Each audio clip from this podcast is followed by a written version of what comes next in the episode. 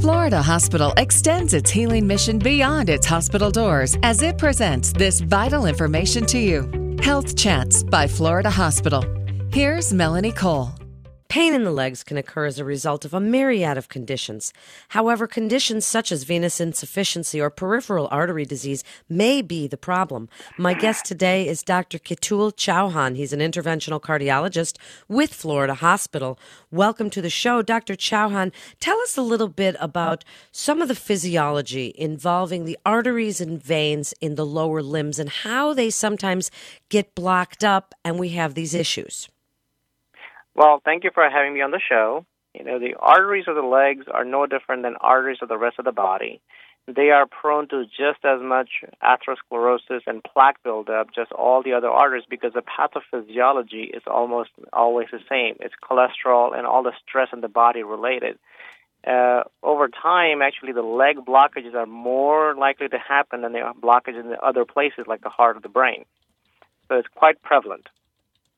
Okay, and what would somebody experience? What red flags if we hear the words claudication, pain in the legs, but people can get pain in the legs just for musculoskeletal issues. So what are some red flags that would signal there are some real issues going on here? Absolutely. The biggest thing is, you know, the decreased blood flow is mostly to the muscles. So people start having cramps when they walk, which is one of the most cardinal signs of having blockages in legs. So when people experience when they're walking, they experience pain or calf muscles or buttock pain, that's a pretty good sign of having claudication. Uh, but if people are undiagnosed and they don't walk much, that can the, the peripheral vascular disease get advanced. People start seeing color changes in their legs, uh, start seeing uh, loss of hair, and uh, signs like those. Okay, so then they go see a cardiologist, someone such as yourself. And what tests do you use to diagnose that they do have some vascular arterial issues? As first, it's just pure examination. By looking at it, a lot of times you can tell, and just feeling a pulse in your legs. But beyond that, people, uh, we what we do in our office is a sonogram of the leg, and that is a pretty good sensitive sign if there's decreased blood flow in the legs and and that shows you whether somebody has some blockages or what. And then what would be the first line of defense? Do you use medication interventions? What do you do for somebody if they've got some of these issues? It uh, depends on two things. One how affected they are with these uh, blockages. Just because they have blockages doesn't mean that it always has to be fixed. A lot of times we can get away with just exercise. If people first line is always exercise. If you walk past the pain you force the legs to make collaterals around the blockages. But it's a more of a supervised exercise, something we prescribed. But if that does not work, the next best line is that we physically do an angiogram of the legs, see where the blockage is. A lot of times we can fix them with stents nowadays. So, Dr. Chauhan, if somebody, if you tell them to exercise, but then pain limits their amount of exercise, does that limit the effects that it can have for them? What if they have trouble exercising because of the pain?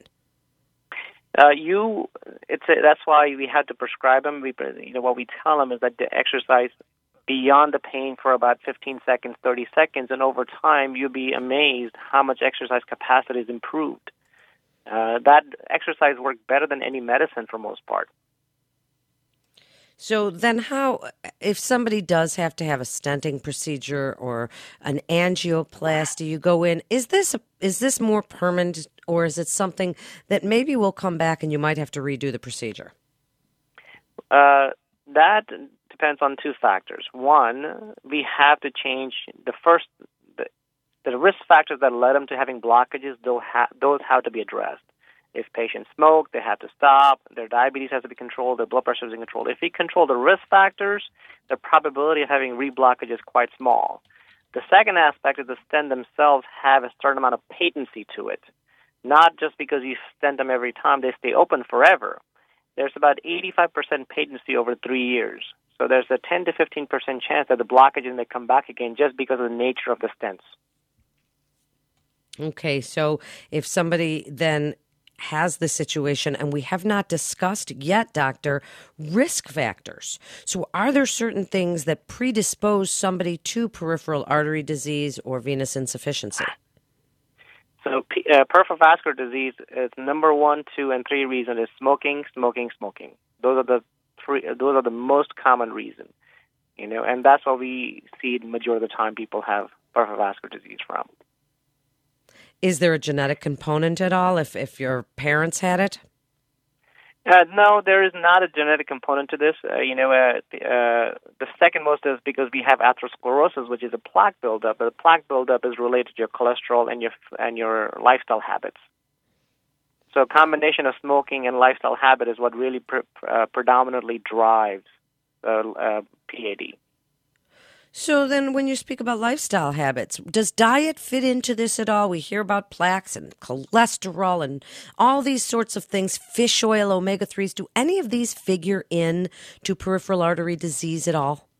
Yes, ma'am. Uh, absolutely. It is a multifactorial approach. Then we, when we start talking about risk factors, you have to address blood pressure. You have to address hyperlipidemia, cholesterol.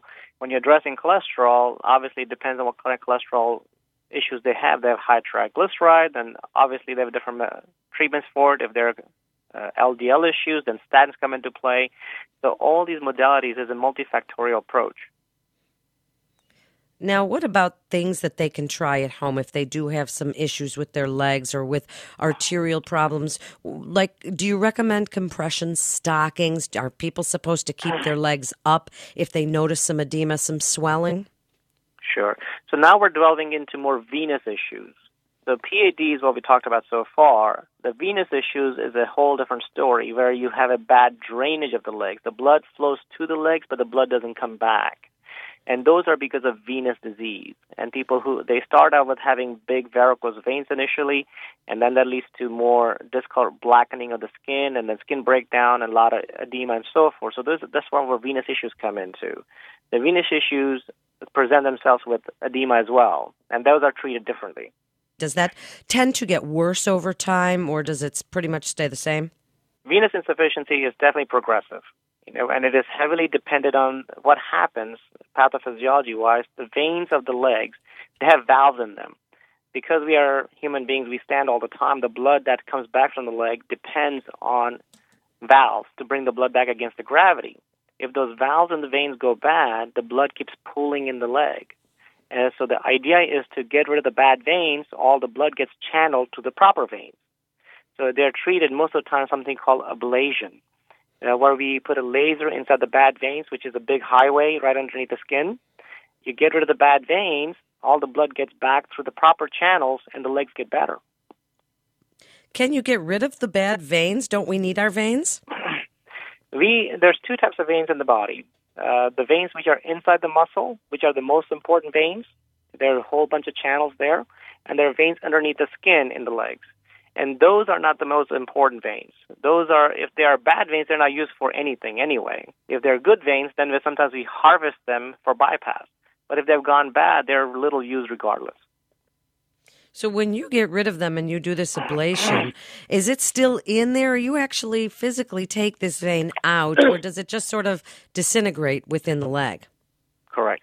In the old days, to get rid of the bad veins, they used to do stripping. You know, it used to be more procedures, surgical issues. Now we can do this in more office-based procedure, where we put the laser inside the veins, and the vein is literally is closed with this laser uh, by a small RF frequency ablation and they over time once that is closed the body absorbs this closed vein that's absolutely fascinating. In just the last few minutes, Dr. Chauhan, give us your best advice for people that might be suffering from peripheral arterial disease or peripheral vascular disease, and what you would tell them is the best bit of advice and why they should come to Florida Hospital for their care. Well, Florida Hospital it's stated it's really truly at the cutting edge of medicine. So uh, that is given. The second best advice I can give the patient is that be vigilant about their symptoms. You know, look at your legs, see what bothers them. And most of the times, patients are pretty aware if they live a bad lifestyle. So if you have a bad lifestyle and you have risk factors, and if you start seeing experiencing things in your legs, it's better to get it checked out than not because the bigger implication here, what we're missing, is that if you do have a PAD, the PAD does not kill people. But that implies that you're a very severe risk for having heart disease. And that's what hurts people. So it's better to get it more vigilant and get it checked out so we can get you on the right track. Thank you so much, Doctor. It's great information. You're listening to Health Chats by Florida Hospital. And for more information, you can go to floridaheartexperts.org. That's floridaheartexperts.org. This is Melanie Cole. Thanks so much for listening.